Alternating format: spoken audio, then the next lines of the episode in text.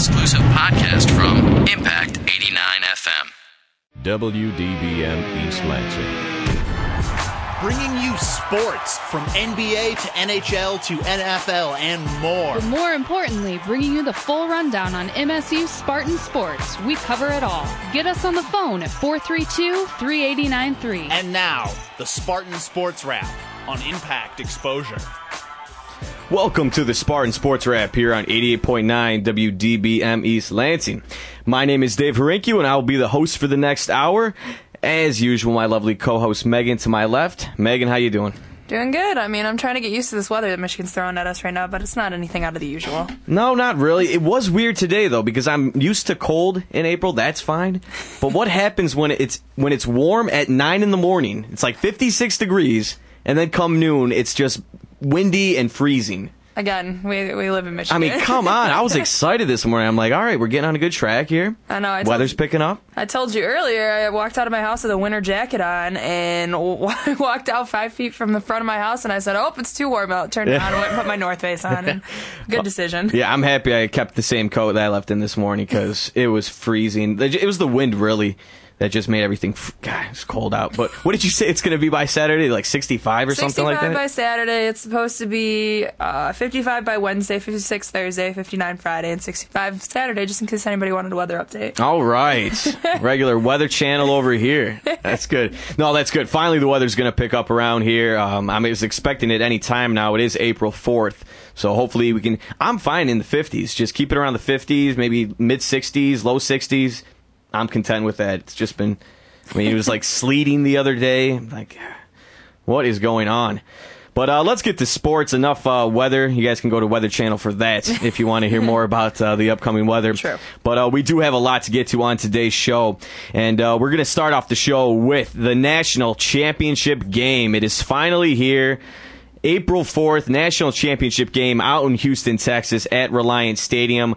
Looking to be I think it's going to be a really good game tonight. You got the Butler Bulldogs, the eighth seed, taking on the Connecticut Huskies in the three seed. So this is the first time in 33 years that a number one or two seed did not make the final four. You know, we were talking about that last week, and looking at this game tonight. Um, well, first off, Butler took down VCU on Saturday. The Final Four was played this Saturday. Uh, Butler got to the Rams. Um, you know, the VCU really had a remarkable run in this year's tournament. Uh, uh, just wasn't enough in the end. Butler's suffocating defense really shut down VCU. They kept it close. Final score, I believe, was 68 to 61. Uh, VCU did all they could, but Butler, having really been there last year, you know, this is Butler's second year uh, making it to the national championship game. You know, with some older players. Matt Howard, who's just, you know, Matt Howard and Shelvin Mack really are just beasts on that team, and uh, they take control of the game when they need to. Uh, looking at Connecticut, Connecticut took down Kentucky on Saturday night in a very close game. Uh, Con- Connecticut won 56 to 55 in a game that looked like Connecticut might might blow it open a little bit towards the end of the game, but Kentucky really made a run there at the end. I guess the score 56-55 looks a little closer than it was. Kentucky hit a three po- uh, hit a three pointer with time just expiring in the second half. So really, I look at it as a four point win. But looking at the game tonight, Megan, uh, you know you got Connecticut Butler, uh, Kemba Walker, who's absolutely probably the best player in the tournament in my opinion this year. Looking at this game, which is going to tip at 9:23 p.m. tonight. Who do you got and why? Um, I mean, I'm gonna have to go with UConn.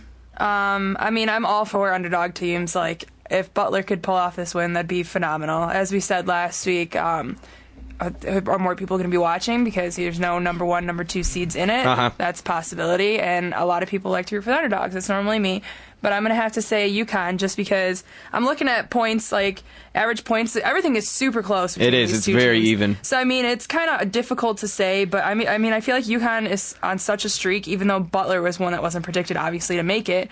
Um, that I and I have I had them in my Final Four too. I thought they're gonna do it. Um, I thought they were gonna lose, lose to Ohio State, who ended up losing anyway. Yeah. And I just I, I see them going all the way. See him taking it down. Jim Calhoun getting another ring, huh? Mm-hmm.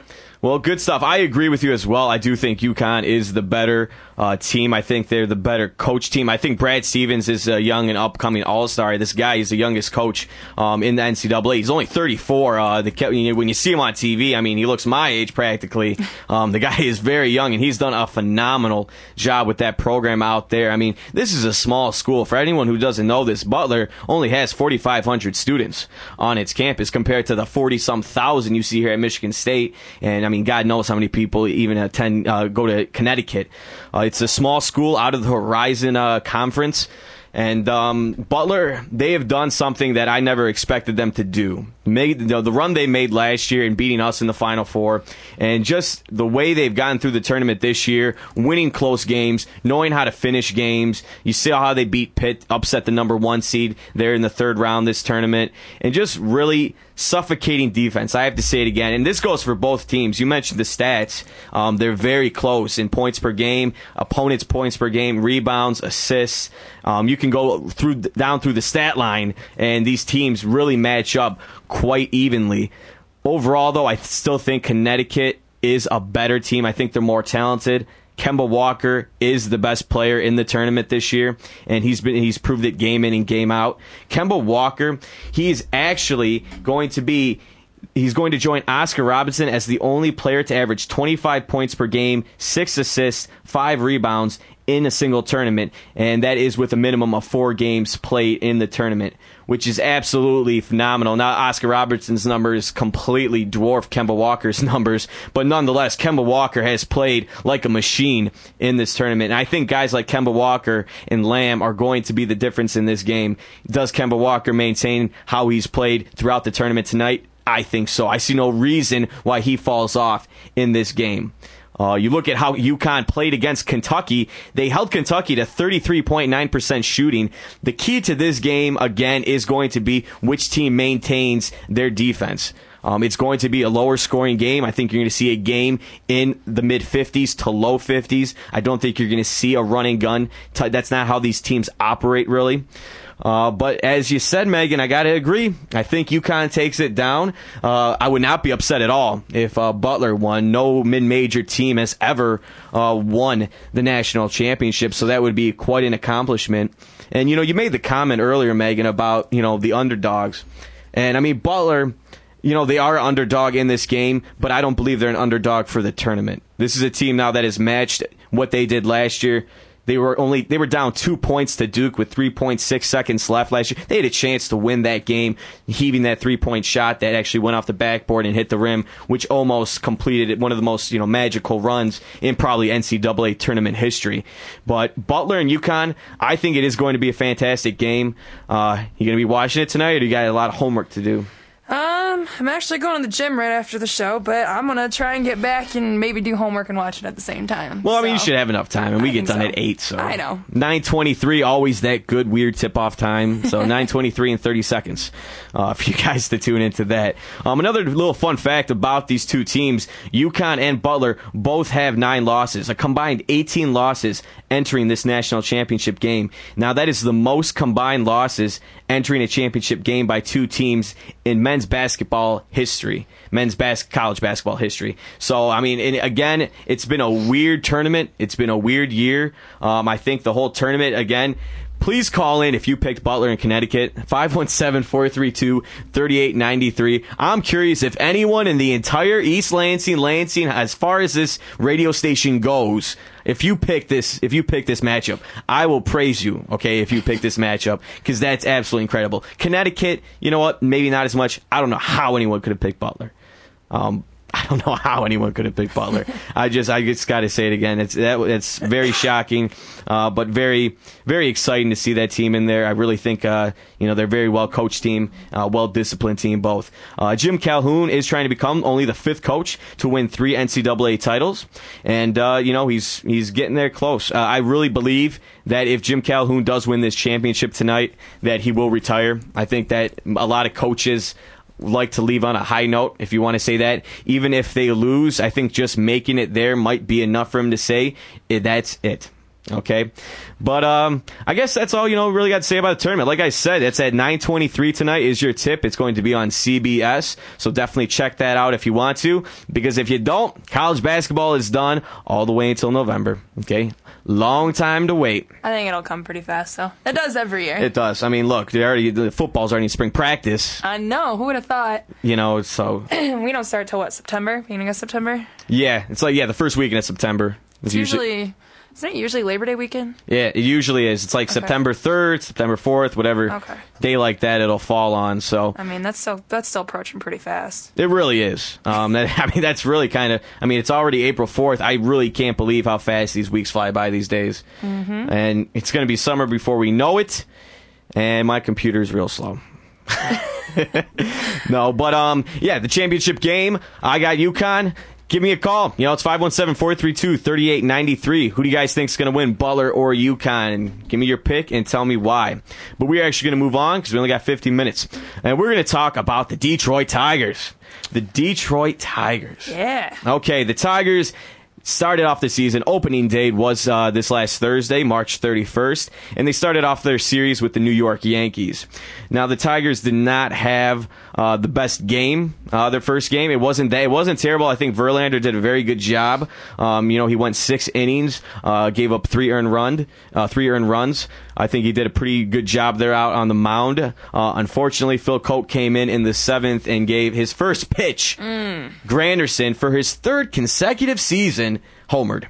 And really, that just kind of started the trickle effect of the Yankees getting a few more runs here and there. Tigers end up losing that opening day game six to three. And then they had a day off on Friday. On Saturday, they play the Yankees again with Brad Penny uh, starting on the mound. And Brad Penny, oh, this guy struggled. He struggled uh, woefully bad. um, Brad Penny, unfortunately, in just uh, he gave up uh, eight earned runs.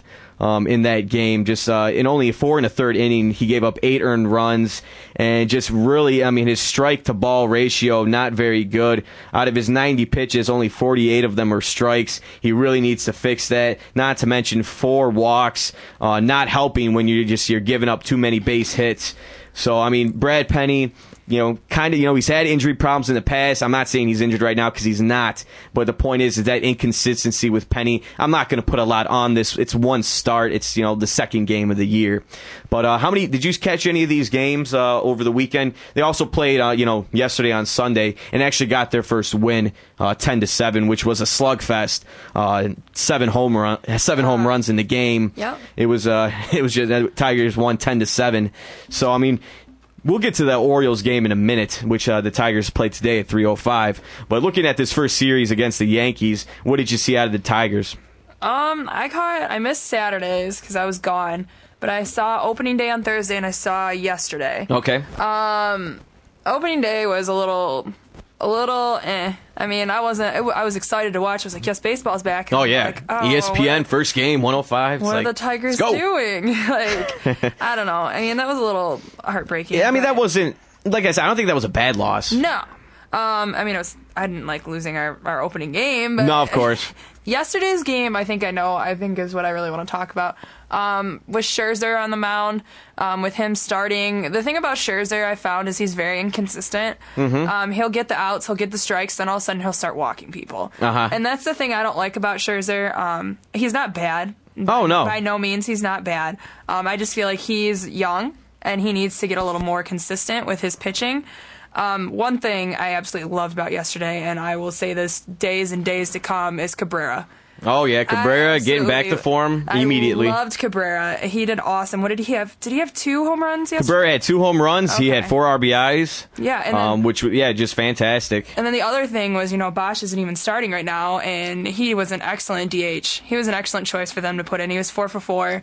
Um, I think he had a few RBIs too. He Yeah, was- Boesch had four RBIs and Yeah. he scored four times. Yeah, and I mean, th- they did very well yesterday. The only thing, you know, I was talking to my family about it, and they're like, but it takes 10 runs for us to win a game. and that's the only thing that was a little disappointing. But at the same time, you know, it's the first few games; they're getting into it. Um, you know, like we said before, spring training doesn't say much for a team. No, not at all. And I, you know, the Yankees are, are a hard team to start off against.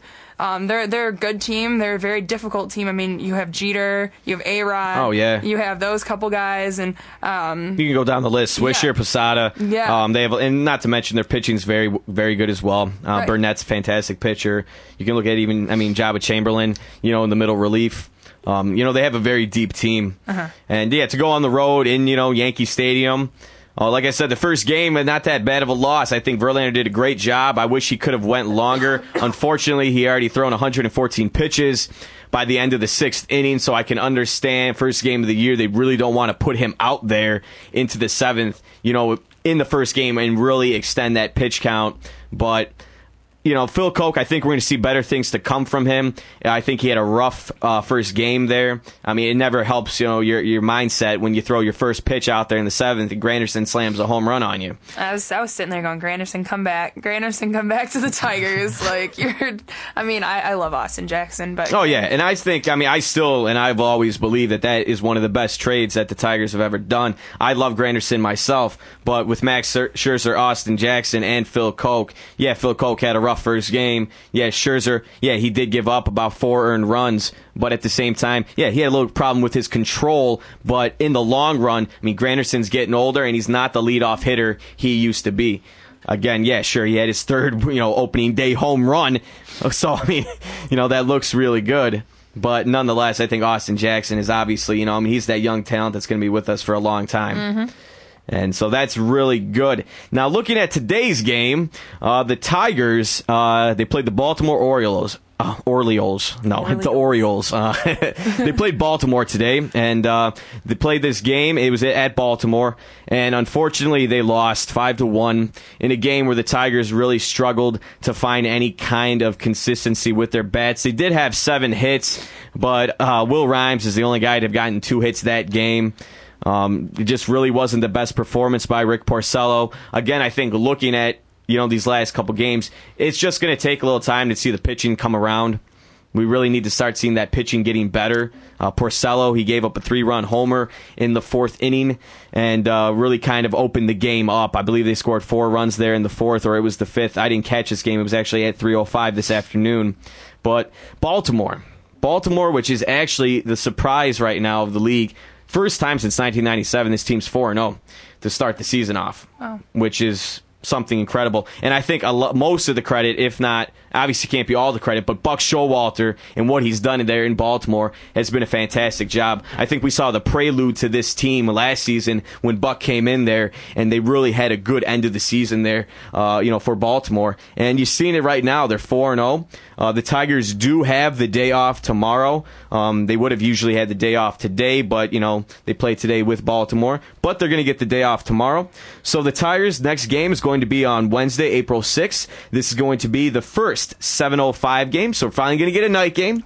So you people that got to work and got to go to class or whatever you got to do, you're going to most likely be able to watch this game. Uh, Verlander's going to take the mound for this game, uh, which should be a very good game. Uh, Guthrie um, should be pitching for Baltimore. He was admitted to the hospital actually a day ago for um, for a fever. So hopefully he's uh, get, gets healthy and he's ready to go for Wednesday. On Thursday, they'll finish up their series with Baltimore again. That'll be a 7:05 start time. Brad Penny will take the mound, trying to get back on track after that game against the Yankees, and then it's opening day. yay. Yeah, you're not going to opening day, right? I wish I have to. I have an internship now, and I gotta go to that. Internship? I Where? do. Um, I'm not sure. Like, not a lot of people know about it. Um, it's called When We're Young Productions. It's out in um, Hartland. Okay. My hometown. Nice. And uh, they do all of MHSAA TV, like all the live broadcasting, all the Fox stuff they put together, like all that kind of stuff. So I start tomorrow, and I'm there every Tuesday and Thursday for the night. So Nice. yeah, so I start that. But I wanted to say something real quick. You did say something about the pitching needed to get a little bit better for Oh, yeah. or for Detroit. The one the one person I wanted to talk about was Valverde. Mm-hmm. Valverde is one of those closing pitchers that he gets one, two out, and then he walks a few, and he Yeah. makes it a little interesting. Makes and you I- sweat a little. yeah, and it, oh, he needs to quit that. He's been doing that since last year, and it drives me nuts. Um, the other thing was we what was Ordonez hurt? Uh, Ordonez, uh, they were resting him. He had a sore ankle. Oh, So they were just resting him. He's just, you know, I mean, he's just taking it easy. Um, I believe he's supposed to get the. He's going to be playing on Wednesday. Because I know they had Kelly in there for him, and yeah. that's a, I was. My dad came home and he's like, "Who's in? Isn't Ordonez out?" And I was like, "Well, yeah. I mean, you have Ordonez, we have Jackson, and those are not not Ordonez. I was like trying to think who it was, and I was like, I think they put Kelly in there. So, Uh huh. um, so yeah, I was just wondering. I didn't know what was wrong with him. I didn't even think to look it look it up. Yeah, I mean, he just had a sore ankle, so they're just making sure he's fine. I mean, Ordonez started off the season 0 for 7 at the plate, so obviously, I guess they thought his ankle just, you know, it's just wasn't good enough. Um, so he's getting a little bit of rest, and that's fine, uh, in my opinion. The guy needs to get his. You don't need him to tweak something and be out for a few weeks on the DL right now. I think that's one of the keys to this team. And I, I mean, it's kind of a cliche thing to say. It's it's really a key for any team in any sport. Yeah, we got to stay healthy. Well, obviously, but the Tigers, they really do need to stay healthy. At least our key guys need to stay healthy. Guys like Mags, guys like Cabrera, even Jackson, you know, in our pictures. We need to stay healthy. Zumaya hopefully can get back. This guy's been hurt ever since. I mean, he had his great year in 2006, and since then, where is Zumaya? Uh, the guy's always uh, hurting something here and there. I really like this kid. I just hope he can get it together and stay healthy finally. I mean, if you remember that article we saw, I'm 100%. Is he still hurt? Yeah, he's still he's on the DL still. What? Yeah, I mean, him and Guillen are still in the DL. Oh, well, I knew about Guillen though. They put Rhymes in there for him. Yeah. And you know, yeah, you know, Mighty Mouse is doing a good job out there. Mm-hmm. You know, he got two hits again today, you know, and that's good. V Mart, Victor Martinez, he has struggled the last couple games. He's 0 for 9 in the last two games at the plate. But again, for a catcher who's not playing all the time, he DHs here and there. You know, I think again, it's the start of the season. I don't think you got to put a lot of stock into a team that starts off one and three right now. But I, I am looking at something in, something interesting here, and it's really talking about the Tigers over the last ten seasons, how they've started the last ten games, and how that reflected on the team, how they finished the season. And looking at these stats, you see last year the Tigers started six and four. Okay, they finished the season eighty-one and eighty-one. You go back to 2009 when they were just one game back of Minnesota. They started the they started off five and five. Okay, ended 86 and 77. Basically, the trend looking at all this because I'm not going to go through all 10 years. Basically, you see when this team started off three and seven, one and nine, two and eight, you know, 0 and 10 just never even close to clinching the division. Mm-hmm. Not even close. Again, you don't have to start off seven and three or six and four. It'd be nice if you start off six and four, seven and three, five and five. You know that's fine. This is baseball. There's 162 games to be played, so there's a lot of time to figure things out. Bottom line is when you see those really rough starts, like you look back at 2008 when they started off two and eight, which was a really tough start for this team. You know they ended 74 and 88. That is not going to win you the division. Not in the Central Division. Kansas City is leading our division right now. Again, it is the start of the season. Kansas City is three and one right now, and basically Detroit and Minnesota are at the bottom of the barrel in the Central Division. So there is a lot of time to make up ground. Again, the Tigers will be coming home for their opening day at Comerica Park. That will take place on April 8th against the Kansas City Royals, a team that I think we both know always gives us trouble. Always. I don't know what it is. KC can be crap or they can be great, and they'll still always beat us. Uh, Billy Butler, he's got our number. This guy steps to the plate. Doesn't matter who's pitching. Billy Butler hits it, you know, hits it on us. So I think that's going to be a fantastic series this weekend. I'm very excited to see it.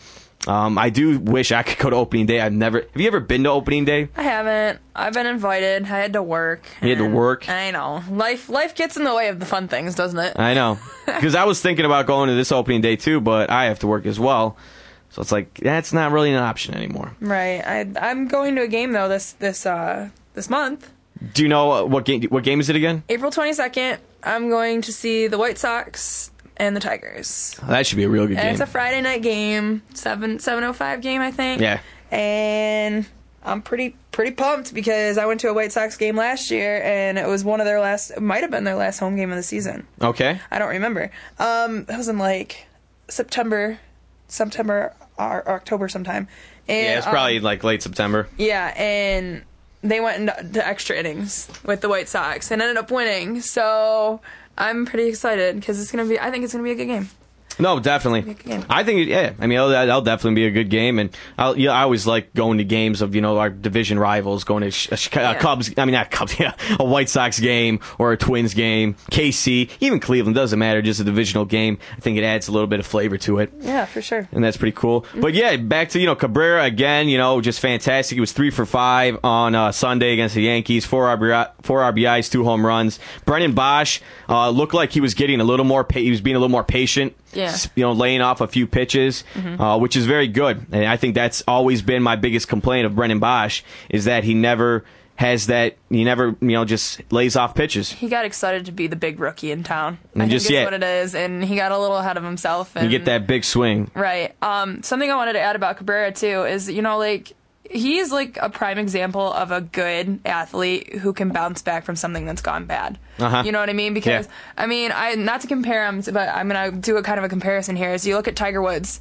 Yes. who was amazing, and then all of a sudden his scandal came out, and he has gone down the tubes. Like he's not as good as he used to be. Like he's not showing what he used to be, and uh, I mean, I'm sure a lot of it is due to his public public divorce, his like everything that's gone down And in I his think, life. yeah, I mean, I mean, that's probably a good majority of it. But then you look at Definitely. and then you look at Cabrera, who like has gotten in trouble for you know drinking and driving DUIs twice, and he comes back and he hits two home runs yesterday. Like And that's great. Um, yeah, he's doing a really good job there, and just and I think he knows to get uh, get the media and get everybody off his back about Mm-hmm. the drinking and about you know that whole situation back in March. Is he needs to perform on the field? Mm-hmm. He performs on the field. The fans, the media quickly forget. Right. It's the it's the nature of the business. If you perform, you could have honestly, you know, you you could be charged for manslaughter if if you perform on the field. People forget.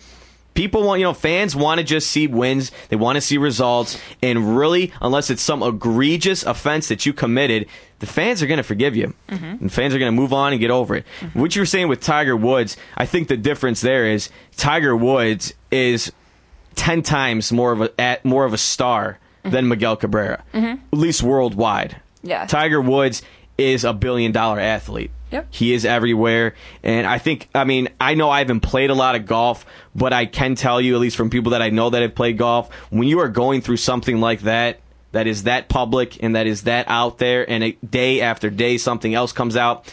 I mean, really, with the Cabrera situation, it all really came out in the same day. Yes, you know, we heard a little bit more a week later about some of the ridiculous things he was saying, you know, when he was in that restaurant and to the cops. But at the same time, this story of Tiger Woods went on for months. Mm-hmm. You know, first it's, you know, him, you know, the whole tree and the Escalade, and then before you know it, it's these 12 women on and on and on. And I just don't think that you can play golf, a game that takes a lot concentration. Yes, baseball also takes a lot of concentration, but a game like golf where you don't have a team around you, Cabrera can have a bad game here and there, and Tigers can still win. Tigers can still get it done. Tiger Woods, he he isn't. He's, it's not like he can just hand his driver off to his caddy and say, you know what, I'm not feeling it today. Why don't you take a swing for me? But um, no, it is nice to see Cabrera actually, you know, just get out there and get get going already. The guy's got two home runs, five RBIs in the first four games of the season. Um, guy's on pace, hopefully, to get it done again. So. Oh, I think we all hope so. I think this is the ti- we've said this is the Tigers' year to win this division. Oh, the other thing I wanted to add. I, I Okay. keep thinking of things. Well, good. Going. Um, what was with them dropping the ball left and right, left and right, going for the out at first, and then Uh-huh. pop out of their glove, and they're like, "What?" what I, that happened like three or four times. Like, grab the ball. I don't It's know. Like the first thing you learn, and when you're a kid, like playing t-ball and baseball, it's like two hands. Make sure it's in your Two glove. hands, close glove. I know that was the other thing that kind of really bothered me about that. I mean, I'm sure it's just a couple little mistakes, and you know they'll be fine after that these couple of games. But it was I was like, oh, they're oh no, he's not out. Yeah, it's like there's baby oil on the on the baseball. There was one that went in the outfield one time, and they're like, um, the announcers, oh, he and it's caught. Oh, never mind, it fell. and it slipped right out of the glove. and I was just like, ugh. And it happened at first too. Cabrera dropped one too. Yeah, you got Roddy Mario. Oh, he's out. He's safe.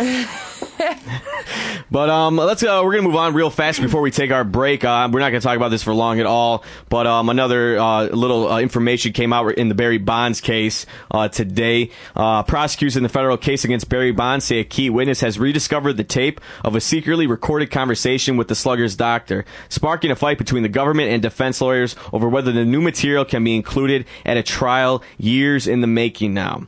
So basically, uh, there was no testimony today involving in this trial because one of the witnesses, I mean, one of the jurors, excuse me, was sick. They have kidney stones. So, uh, you know, you're not allowed to have testimony even if one juror is out. Obviously, if his illness makes him be out for an extended period of time, they will have a relief juror. They'll have some other juror come in and take his spot. Uh, the juror who is out is a 60 year old man. They, they do not release the names of these jurors until there's a there's a verdict finally. Uh, so we will not know who the guy is. It doesn't even matter really. Point being, if this guy gets if he can't be on the jury, it's going to be nine women, three men on the jury. I don't think something like that favors Barry Bonds just in that sense. I mean, let me, I mean, in your opinion, just as a, I mean, I know we both don't give a crap about this. Honestly, I don't give a crap. I mention it because people should know, Right. and the trial will be over, you know, within a couple weeks. Hope so. But at the, yeah, yeah, really, right? Hope so. But at the same time, I mean, in your opinion, does it help or hurt Barry to have more? I mean, nine to three, you're talking, you know, nine women, three men on the jury. I know they always say you're trying to get, when they get these jurors, that they're supposed to be as, you know, unbiased as possible. Right. But at the same time, Everyone knows. everyone's what they're about. everyone has bias and Yeah. whether you're on the jury or not you're going to have some kind of bias especially when you get testimony like that mistress had about what you know the slanderous kinds of things he was saying to Yeah. her the threats um, all these types of things does it hurt barry to have all these women is that even fair I mean, it depends on the woman. I mean, if I was a woman on that trial, I don't know if I'd 100% believe his mistress. And as I Yeah, said last yeah, that's week- true. And like, I'm sure not to be biased toward women because I know I know a lot about sports, but a lot of women don't know much about sports, anything that's going on around sports, and like all that kind of stuff. And so I, it might, it might hurt him or it might help him because if I was on it, I wouldn't believe anything that was coming out of that woman's mouth. Um, but if, if these women might be like, oh no, I've heard my that happened to my friend before. Like, you know, her husband did this to her. Like, they could have that kind of because That women connection. Are, women are so much more emotional than men are. Exactly. That's like a proven fact. And that is fact and and it's like they could they can sympathize or they could be like no like me. Yeah. Like no she's a lying lying woman. Yeah i mean so I, it all depends on the person. See people are so hard to read sometimes and you never know with juries No, very true. But that's what's going on in the Barry Bonds case right now. Uh, testimony uh, should resume tomorrow in the Barry Bonds trial. And if anyone's ever interested in keeping up on the, uh, you know, updates on the trial, there is a live blogger on ESPN.com who gives you constant updates to what is going on with the trial right now. But we are going to take a quick break right now. When we get back, we're going to get into uh, some stuff about the Detroit Pistons, little Detroit Red Wings, and an interesting little story actually regarding an ex Auburn player and involving MSU. This is the Spartan Sports Wrap on 88.9 WDBM East Lansing. You're listening to Impact Exposure. For more variety than you'll hear on any other station, listen to the Impact Primetime, Time, where you can find a different specialty show every night of the week. Friday nights at 10 p.m., get ready for The Mechanical Pulse, where we're spinning all the house, trance, drum and bass, electro, ambient, and remixed music you need to get the weekend started. You'll hear live interviews and DJs spinning straight from the Impact Studios and the best new music on the scene. So tune in every Friday night at 10 p.m. for Mechanical Pulse. Only on 88.9 The Impact. Have you ever considered donating your blood? If not, perhaps you might reconsider. By the time this announcement is through, 15 new people will need blood. In fact, blood is needed by one in every 10 hospital patients, and there is almost always a shortage. There is no substitute for human blood. It cannot be manufactured. It can only come from those willing to donate. To learn more or make an appointment, visit redcrossblood.org. Reconsider blood donation. It's about life. now back to Impact Exposure. Welcome back to the Spartan Sports Wrap here on 88.9 WDBM East Lansing. The great headphones I have, they just exploded they just exploded again, but no harm. Just put them back together. It's not, it's not a problem. And they did it again. But whatever, we're going to move on. I don't even really need the headphones, but they just make me feel like I'm really doing radio. and Um, really special Oh yeah, really special. she was had like these like two hundred dollar Bose headphones. Gosh, i wish i got mine for my birthday last year i don't even wear them anymore though Yeah, I mean where I'm working now, I'm in Best Buy like pretty much every day of the week, and I'm just checking out all this stuff all the time. And like two, these headphones are gorgeous. Bose, yeah, I don't know. I've heard there's actually better headphones than Bose. A Oh no, definitely. Trust me. I think Bose is overrated Yeah. in a lot of ways. I don't know. I have Bose speakers in my living room at home, and I love them. They were my dad's, and so like. Okay, I'm like, yeah, did you pop for those? No, no, no. They were my dad's, and he doesn't use them. And I have this. It's cool. I have like a mini jukebox that you can hook your iPod up to, and they're hooked up to the Bose speakers, so Okay. they're like around our living rooms. When we have people over, we have music to listen to. Nice. And it's they actually work really well. I love my Bose speakers. Well, there's an endorsement for Bose. Uh, no. um, but uh, real fast, uh, two MSU players are going to miss the rest of spring practice. Uh, nose tackle Antonio Jeremiah and center Nate Klatt will miss the rest of spring practice. Uh, Coach D'Antonio announced this Friday. Uh, Klatt, who is uh, a center for the team, he's a sophomore right now. He's in a four-player battle to become the Spartans' starting center. Um, basically, Nate Klatt he broke his foot, so he's going to be out the rest of spring practice. So we'll see how that impacts him getting the starting position there at the center spot. Uh, like I was saying, nose tackle Antonio Jeremiah has a torn ACL, so he's going to be missing uh, again the rest of spring practice. Jeremiah is a fifth-year senior who has basically he's been bouncing around between offense, and, uh, offensive end and defensive end on his lines. Uh, basically, the way the article puts it, he's battling a lot of weight issues, so he's been going back and forth. So those players are going to be out for the rest of spring practice. Spring practice did start up this Tuesday, like Chris saying, it's already coming up. It's already, it's like they did, you know, we just watched, you know, the championship football game and spring practice. Before you know it, they're gonna have that spring game and I don't know. It's gonna be crazy. oh, very crazy. But you had a joke that you told me before the show, I did. and I want you to tell our listeners because I think it's hilarious. All right. Go. Um, so my friend posted this on his Facebook. Um, thank you, Mark. I know you're probably not listening, even though I wrote it underneath your status. Um, it says an MSU, U of M, and Ohio State fan are climbing a mountain, arguing about who loves his team more. The Buckeyes fan insists he is the most loyal. This is for Ohio State, he yells, and jumps off the side of the mountain. Not to be outdone, the Spartan fan is next to profess his love for his team. He yells, "This is for the Spartans," and pushes the Wolverine fan off the mountain. and that is the joke. And that is a joke. It's hilarious. Tell your friends. It's a good joke. Yes. Tell all your Wolverine fa- friends. I wasn't expecting that. I saw the Ohio State one. I'm like, what is he going to do next? And then pushes the Wolverine fan off the mountain. I'm like, yes. Very cool. good. I, I like it. It's a, it's a great joke. um, we're gonna get to a story right here, like I was telling you before the break, and this is a story that comes out of the Detroit News. Um, it's a story that involves an ex Auburn player, and he says he was paid by a Michigan State booster. He's paid cash. Um, as the story goes, first off, this is going to this is an HBO special that's going to be airing this Wednesday night. So it will be on Wednesday night on HBO if you want to catch this. The player that is in discussion is Stanley McGlover.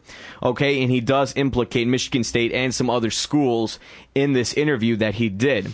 Okay, McGlover said he was given cash and handshakes from boosters at Michigan State and LSU. He received sexual favors at Ohio State and was eventually given a book bag filled with cash at Auburn. Now, uh, officials at Michigan State say they were unaware of any of these possible problems. Um, here's a quote from uh, Associate Athletic Director John Lewandowski. Uh, quote, our compliance office was never alerted to this alleged handshake, end quote. So, Michigan State saying they have no idea what's going on with this. They're always going to deny it, though. I'm not saying we did it, but I'm just saying Uh-huh. there's always going to be denial somewhere. Yeah, and I mean, again, I think uh, I'll, I'll get to this quote in a second, but you know, how much can you trust this guy necessarily? Uh, McLover, uh, McLover, not McLover. Yeah, okay. Uh, he was a defensive lineman who spent three years in the NFL. He played at Auburn in 2004 and 2005. Um, and he said he switched his commitment from Ohio State to Auburn after asking for the money from uh, Auburn and getting it delivered to him. McGlover says, quote, I literally almost passed out. I couldn't believe it. It was true. I felt like I owed them, end quote. And that's why he switched his commitment. I guess if they give you a book bag full of cash, which I guess I should ask for, because I could definitely use it. I'll only play here if you give me money. Yeah. I'm only do this show if you give me a book bag of cash. No, I'm just kidding. That's a joke. Yeah, just joking. Um, but uh, McLover was recruited prior to the part of the, uh, prior to the start of the 2003 season. Um, if he would have gone to Michigan State, he would have been under John L. Smith. So, uh, but one of um, the how, um, however, the Atlanta Journal uh, Constitution said several former players don't be, don't believe McLover was paid at all. Junior Rosegreen called McLover quote a storyteller and a lot and a D liar. Can't say the word on the air, but I think we all know what he. I think we all know what he said. Um, so again, I think if some of his former players are saying that this guy's a liar, maybe trying to get a little bit of attention, you know, he's not in the NFL anymore. Maybe trying to get a little publicity out there for himself. You know, I, I guarantee you that maybe definitely part of this is true. The Michigan State part, I don't know. The Ohio State part, who knows? I mean, okay, he was offered sexual favors. I don't know. I mean, who knows? I don't know. I mean, but it is going to air on, e- on HBO on Wednesday night. Um, I believe the show is Real Sports with Bryant Gumbel. If any, anyone's ever caught that, so that's what's going to be out for you on Wednesday. If you want to get a little bit more of information about this guy. Moving on, though, we're going to go to something, a really uh, good story, something that I really like, really excited about. Uh, Dennis Rodman, uh, the Worm, a guy that, you know, I've always liked uh, in all of his antics, in all of his ridiculousness. Um, I think Dennis Rodman's awesome, and Dennis Rodman was actually he was announced uh, he was he's accepted into the NBA Hall of Fame. The 2011 class was announced uh, today, um, and that's pretty sweet. I don't know. I think it's pretty awesome. Like I said, I've always liked Dennis Rodman. Dennis Rodman, in his entire career, averaged a total of 13.1 rebounds per game, which is absolutely incredible. Also, Chris Mullin and Stanford coach Tara VanDerveer. They were also inducted to the NBA Hall of Fame. Uh, Dennis Rodman, who was a two-time NBA Defensive Player of the Year, he won five rings in his career, two with the Detroit Pistons when they won back-to-back in 1989 and 1990. Um, it's funny because Dennis Rodman, um, in a lot of quotes and a lot of things he said, he thought he never would get in to the NBA Hall of Fame. Um, you know, Dennis Rodman says, quote, I looked at the way I am and I thought I wouldn't get in. End quote. Um, and you know what? Rodman says, quote, they looked past all the negativity and thought, wow, he actually did change the game a little bit, end quote. And I guess my question to you and a question to all of our listeners out there, do you think Dennis Rodman is a deserved of getting into the Hall of Fame and having the Detroit Pistons retire his number? Give me a call, 517-432-3893. Megan, do you think Dennis Rodman deserves to be in the NBA Hall of Fame? Oh yeah. Who doesn't know Dennis Rodman? like, and as you said, what did you say? Like 13.1 rebounds per game. That's like Yep. on average in his career. For his whole career. Yeah, like He had seasons averaging like 16, 17, Yeah, which is incredible. that is incredible. That's unheard of almost, you know. And good for him. And I think he deserves it. And man, he's such like, like I said, he's such a public figure. Oh yeah, I mean we haven't seen a lot of Dennis Rodman in the past few years. I mean he hasn't married himself again in a wet wedding dress. You know he hasn't kicked any cameramen in the groin because he's not playing basketball anymore. Um, you know he's not dating Carmen Electra or any of these you know bigger celebrity figures. But um, Dennis Rodman, you know, he is who he is. He's not ashamed of it. Um, when he showed up actually to the, you know, when you know to be inducted into the Hall of Fame. Actually, the real ceremony is going to come in August. But when it was announced, um, it's funny because he shows up in sneakers, jeans, a black ball cap, shades tan vest with leopard and tan scarves, a white shirt with gold sequins cuffs, and it was unbuttoned and knotted at the waist. So I mean that was uh, Dennis Rodman's uh, attire, standing next to Chris Mullins, who's just got his crew cut, looks like a Marine boy in his suit. How does hair look? Dennis Rod, it, it looked color normal. was it? It actually, his his I th- it was black. Wait, you see, he had the black ball cap on, but I do think his hair was a normal color. Oh, that's good. But I'm used to the blue pink. blue, pink, Bleach. just rainbow colored. um, again, uh, I think Dennis Rodman's uh, he's fantastic. He actually had his uh, jersey retired this Friday at the Palace when the Pistons took on the Bulls. Um, all the old uh, bad boys showed up. Vinnie Johnson, uh, you know, the microwave, John Salley. Uh, all the good guys, Joe Dumars, Isiah Thomas, uh, all, Rick Mahorn, all the old timers were there. Um, I watched that. It was actually a very cool night. It was very, uh, it was cool to see Dennis Rodman again. Like he really has been out of the public eye for a long time, and uh, just to see him back doing all right. He was with his son. Um, it's pretty cool. I just think it's very nice to see that, you know, obviously what he did on the court has nothing what he did off the court. Okay, so if he's marrying, yeah, all his theatrics, what he did has nothing to do with what he did in this league for all the years he was with, the, all the years he was in the NBA. Again, he played for five teams. The guy won five rings. He was, you know, he was with the Pistons for nine seasons. Was very integral into us winning back-to-back championships. Yes, he was never a big scorer. That was never his role on this team. That's not his job. The man rebounded, got the loose balls, just had that had that tenacity, had that fight in fight in him, and stuff like that. That's what wins you championships. You had the scoring from Joe D, Isiah Thomas, Dennis Rodman did the dirty work, and he was never ashamed of it, never ashamed of the way he was as a human being, and I just respect him for that. Yeah, some people might think he's weird, kind of a goofball, but you know what? You are who you are, and at least if you're comfortable in your own skin, I can mm-hmm. respect that from somebody. Definitely. But we're going to move on to another story, which is not as fun, not as uplifting as uh, Dennis Rodman. And it involves the Pistons yet again, but it involves Rodney Stuckey. And Rodney Stuckey did not play this Sunday uh, when the Pistons took on the Boston Celtics. Uh, the Pistons play the Celtics at, at Boston this Sunday in a loss 101 to 90. Now, Rodney Stuckey was benched for insubordination. That does that sound like deja vu? That, does anyone listening? Does that sound like deja vu? Because it really, really is. Um, this is not the first time that Rodney Stuckey and John Kuester have butted heads. On Friday, Stuckey started the fourth quarter and was removed for Tayshaun Prince with six minutes remaining. Kuester called for Stuckey to come in two minutes later, but the guard refused to re-enter the game. What is with this team? This, I mean, I know you haven't watched a lot of these games, I know, but we've talked about it enough where you've seen the insubordination, you've seen the potential walkout, right? Yep. Not showing up to shoot around. Yep. Is it, do you blame the players? Are you blaming John Kuester, or is it a little bit of both here? I'm blaming the whole organization. You're blaming everyone. I'm blaming- All the way up to, you know, Karen Every- Davidson, Joe Dumars, everybody. Oh yeah. I mean, how many how many months have we been talking about if this team will be sold? How many months have we been talking about, you know, if Kuester will be replaced? How many months have we been talking about what the heck's going on with the team? They can't win a game. You know, they're less than 500, like way less than 500. And- Yeah, they're 26 and 50. Yeah, I mean, and I'm just blaming everyone. I mean, the coaches aren't, the coach and the, the players aren't getting along, and then on top of it, the team hasn't been sold, even though they said they'd be sold by like the beginning of the season. Now they're saying in the middle of the season. Now they're saying the end of the season. Now they're saying to this person, this person, this person, and it's just like we're all over the headlines. There's so many different things. I mean, I'm sure that's not what's bothering what's bothering them, but I think it's just a combination of everything. You know, Rip Hamilton being traded or gotten rid of or whatever they're going to do with it. Or you just that all up, up in the air. That whole thing going on, and then he gets put in, and he's doing great, and then Yeah. they don't know what to do with him, and nobody knows what's going on with him. Like, it's just so much stuff going on within the whole organization. I think they just need this season to be over, Yep. and they need to figure their crap out.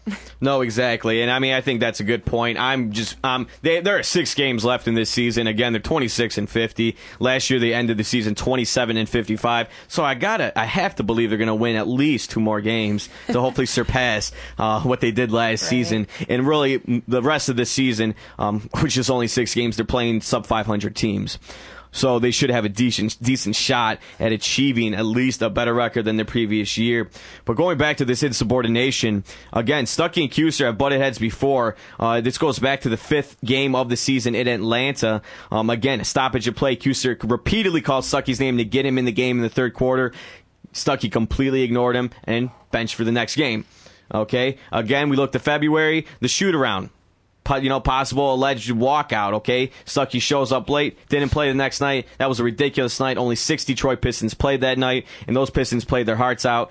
But again, you've seen him butt heads with Tayshaun Prince. You've seen him butt heads with obviously Rich Hamilton, uh, you know, Charlie Villanueva. This is not ending. Um, Stuckey has already said it in this, you know, in this, I mean, if you look at this quote right here, you know, he said he was asked specifically about, you know, hopefully, he says, hopefully change will come. End quote, okay? And then he was asked, well, what kind of specific changes? Well, of course, he's not going to get into specific changes because he's going to get he's going to get tore apart if he does that. But he says, "quote I'm not getting into all of that. We have six games left. I'll be here for my teammates." He says, "You know, we've got six games left. They want to end this season as much as the fans want this season to end. And like we've talked about it before, the Detroit Pistons need to end this season and finally get restore some order. Okay, the team needs to get sold." We need to figure out what we're going to be doing with Rich with uh, Richard Hamilton. Will he be? Will we be able to get rid of him? It's tough to say. I'm not going to blame Joe Dumars that much in this organization at this point. I think Joe Dumars has been handcuffed. We've said it before. I don't think he has many moves to make with the potential lockout of next year. It's tough to move guys when we don't know what the new collective bargaining agreement is going to be. So I just hope to see. I think this is going to be the most interesting offseason that we've seen in a long time with the Detroit Pistons. Will will Tayshaun Prince stay with this team? He's going to be an unrestricted free agent. What is going to happen with these guys? It's tough to say. You know, Joe Dumars believes that Rodney Stuckey is a guy of the future for Detroit. Well, you know what? I don't know that necessarily. I do believe we need a new coach in there. John Kuester, I really don't think he's a terrible coach, but at the same time, the players don't have respect for him. I think I don't know. It's I, my grandpa. He grew up with a couple of coaches. I, I, they're kind of older than me, so I'm not. I don't even think they're coaches anymore. But Mm-hmm. um, he was telling me he's talked to his friends before. I can only imagine how hard it is to be a professional coach because these guys are grown men. They're 20 and 30 years old, and they don't want to take crap from anyone. Oh yeah. I'm my own individual. I'm a grown man. You can't talk to me like this, and that's just that's how their mindset is a lot of the times. And I I can understand. I'm not saying you know like they shouldn't get rid of or anything, but like I can understand how hard it is for him to you know be a coach and to get 30 and 20 and 30 year old men to listen to you. And you know that is tough, and that's when I mean you saw there are certain coaches, guys like Phil Jackson, that everyone always wants to say Phil Jackson. Well, he has as many rings as he's do, as he does because he coached Michael Jordan mm-hmm. because he had you know Kobe Bryant. Mm-hmm. Well, let me tell you, that's the toughest kind of guys to coach. When you have a team made up of certain all stars, that many egos. That is the toughest group of guys to coach. Like you said, we're not talking about college basketball and 18 to 21 year old, you know, you know, young ad- adolescents in a sense. We're talking about grown men in their late 20s, 30s. These are grown men that are making millions of dollars that have been in the league for usually a little bit, you know, a decent while at times, have had success at some point in their career. And when they see a new coach come in, guy like John Kuester, and you're losing some and you know you just don't agree with lineup changes however they might be. It causes dissension. And again i don't think Kuester's that bad of a coach but at the same time we need to get somebody in here who's going to take control of the asylum. He's going to have the respect of the players and the players are going to respect them. It's very important. Ronnie stuckey is going to be a restricted free agent at the end of the season. So that means that the Pistons can match any offer if Stuckey chooses to sign with another club. I don't believe Stuckey's going anywhere. Um, I would be happy actually if Ben Gordon went somewhere. Somewhere, I just don't believe he really fits with this team. I think we paid him too much money. And uh, Rip Hamilton, again, we'll see. I want the season to end. Six games left, ladies and gentlemen. The season ends April 13th. Nine days away till you know this, this this disgrace of a season's over again. And I just hope that we can build from this. It doesn't take much in the NBA to make the playoffs. Not in the Eastern Conference. You can be a sub 500 team and get into the playoffs. Let's see what they do at that in this offseason. Moving on to the Detroit Red uh, the Detroit Red Wings. Uh, the Red Wings actually have three games left. Three games left. I mean, we're going to be in the playoffs here in like a week and a half. Told you this season's gone by so fast. It's just flying. But um, the Red Wings did clinch the Central Division on Sunday. Uh, they beat the Minnesota Wild four to two. Uh, this is actually the ninth time in the last ten years that the Red Wings have clinched the Central Division championship, which is absolutely phenomenal. Uh, after talking about a team like the Detroit Pistons, we're moving on to a team that is bred to win constantly. This is their 20th straight playoff appearance this year, which is absolutely a phenomenal record. It's a major league sport record. No other team right now has a has that, that kind of consecutive streak going. So congratulations to the Detroit Red Wings, a team that I think everyone in this town takes for granted. I think that we all expect them to win, and we only talk about them and complain about them when they've lost their first playoff game. It's said a lot of time, but it's true. Okay, I'm not trying to tell everyone out there how to think or what to do, but let's just remember this team always, always has success, always produces for 20 seasons. I'm 25, so that means for only you know five years before that they've been in the playoffs for 20 straight years. They've won four Stanley Cups in the last 13 years. Let's give this team its due. It's very incredible at what they've done. Again, they have three games left. They're going to be playing the Carolina Hurricanes here on Wednesday. After that, they have two games, uh, one at home and one away against the Chicago Blackhawks to end the season.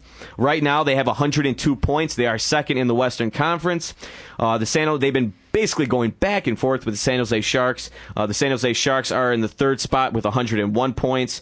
San Jose also has three games left. They're going to be playing the LA Kings and the Anaheim Mighty Ducks twice.